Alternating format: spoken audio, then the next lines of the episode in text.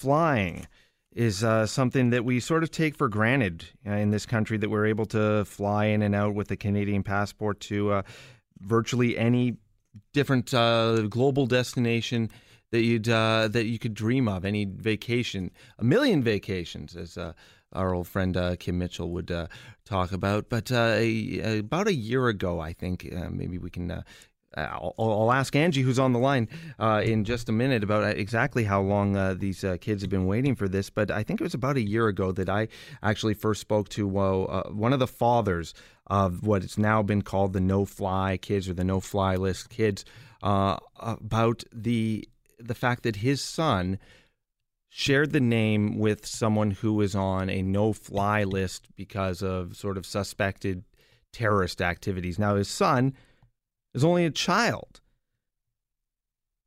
And obviously not the man who is supposed to be on the no fly list.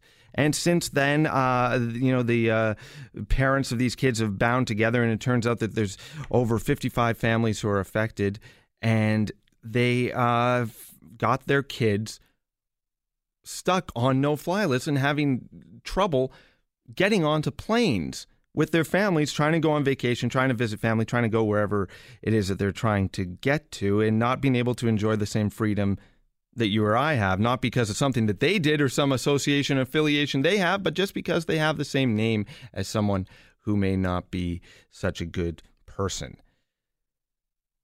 Now, since then, I think that the Minister Goodale's uh, paid some lip service to these families, and from from there on in, I haven't heard any details on this, but Angie Seth, Global's weekend news anchor, has a bit of an update on this for us, and I appreciate you joining us, Angie. What's going on with these kids? Well, I mean, I mean, just as you said, I mean, it's been ongoing for quite some time. We heard about uh, this little boy a year ago, and that was based on the father tweeting out a picture indicating the problems that they had at um, at security when they were going through, or not even at security, when they were just trying to get their boarding pass. Well, interestingly enough, in speaking with parents of this child, and we spoke with another parent, um, this little boy Adam, the first time he was flagged, he was six weeks old. Six weeks. and he was flagged as a, a potential security risk on a watch list. Um, that was put together as a passenger protect program uh, by Transport Canada. A six week old as a possible security threat.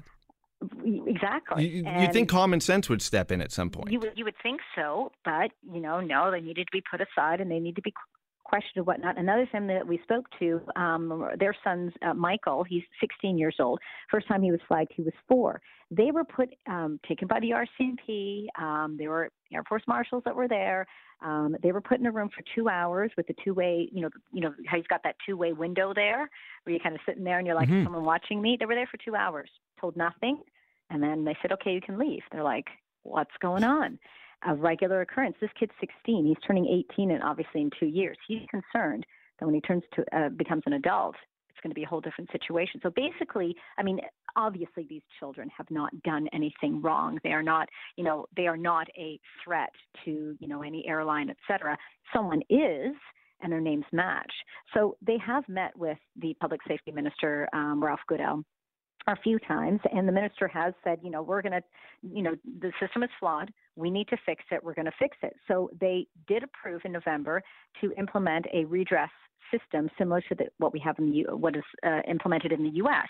So how does that work? It sort of it would compare the number on the passport to the to, well, to the name, or no, what well, no. What we all end up happening is you'll get assigned a private file number, okay. and that private file number will clearly identify you as, you know, as me as Angie Seth, as Angie Seth who works for Global News, et cetera, not the Angie Seth who may have some kind of criminal activity. So you would still have to have the initial incident and apply for this before getting that yes. uh, and, and, recognition number. Exactly, and a lot of these families who are already already in this predicament now we go through that system of applying for it, going through the whole process, and getting this number so that the next time they fly, um, they would be able to say, okay, it, you know, the flag will go up. Here's the number. They would check it. You're good to go.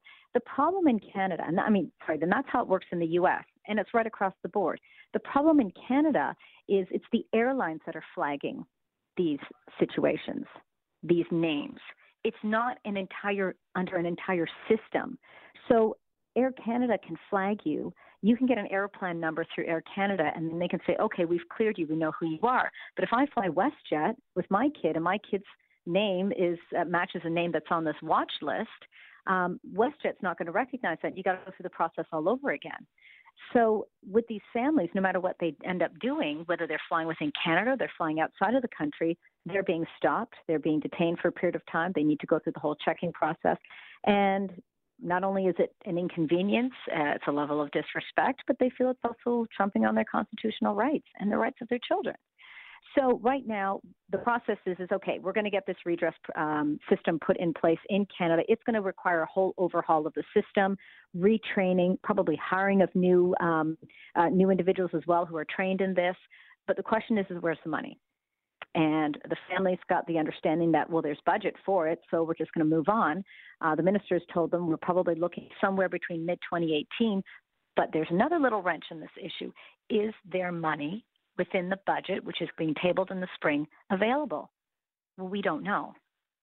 And the families are concerned. If there's not money that's that's available, then what happens then? They've actually written a letter to um, the finance minister urging him asking him, please, can you make sure that this is in the budget so that we can have this system implemented?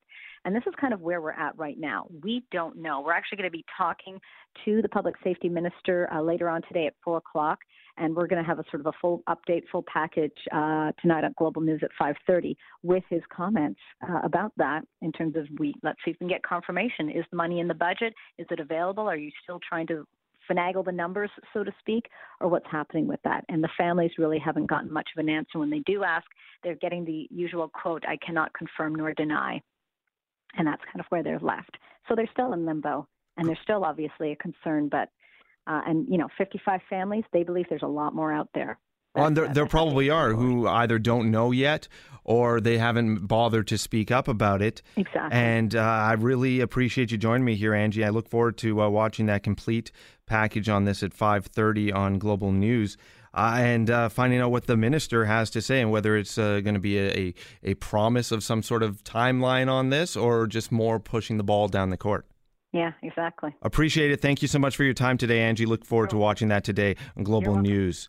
That's Angie Seth, who is Global News's weekend anchor.